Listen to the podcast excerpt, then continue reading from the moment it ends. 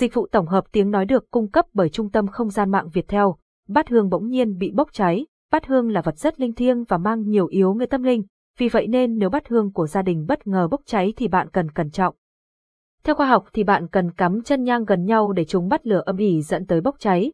Theo tâm linh, gia đình nên cẩn trọng trong sức khỏe kẻo bị đau ốm, người làm ăn kinh doanh cũng cần kiềm chế sự nóng nảy và bộc trực của mình kẻo cản trở tài lộc. Những nhà có người ốm lâu ngày chưa khỏi càng phải hết sức tê hát.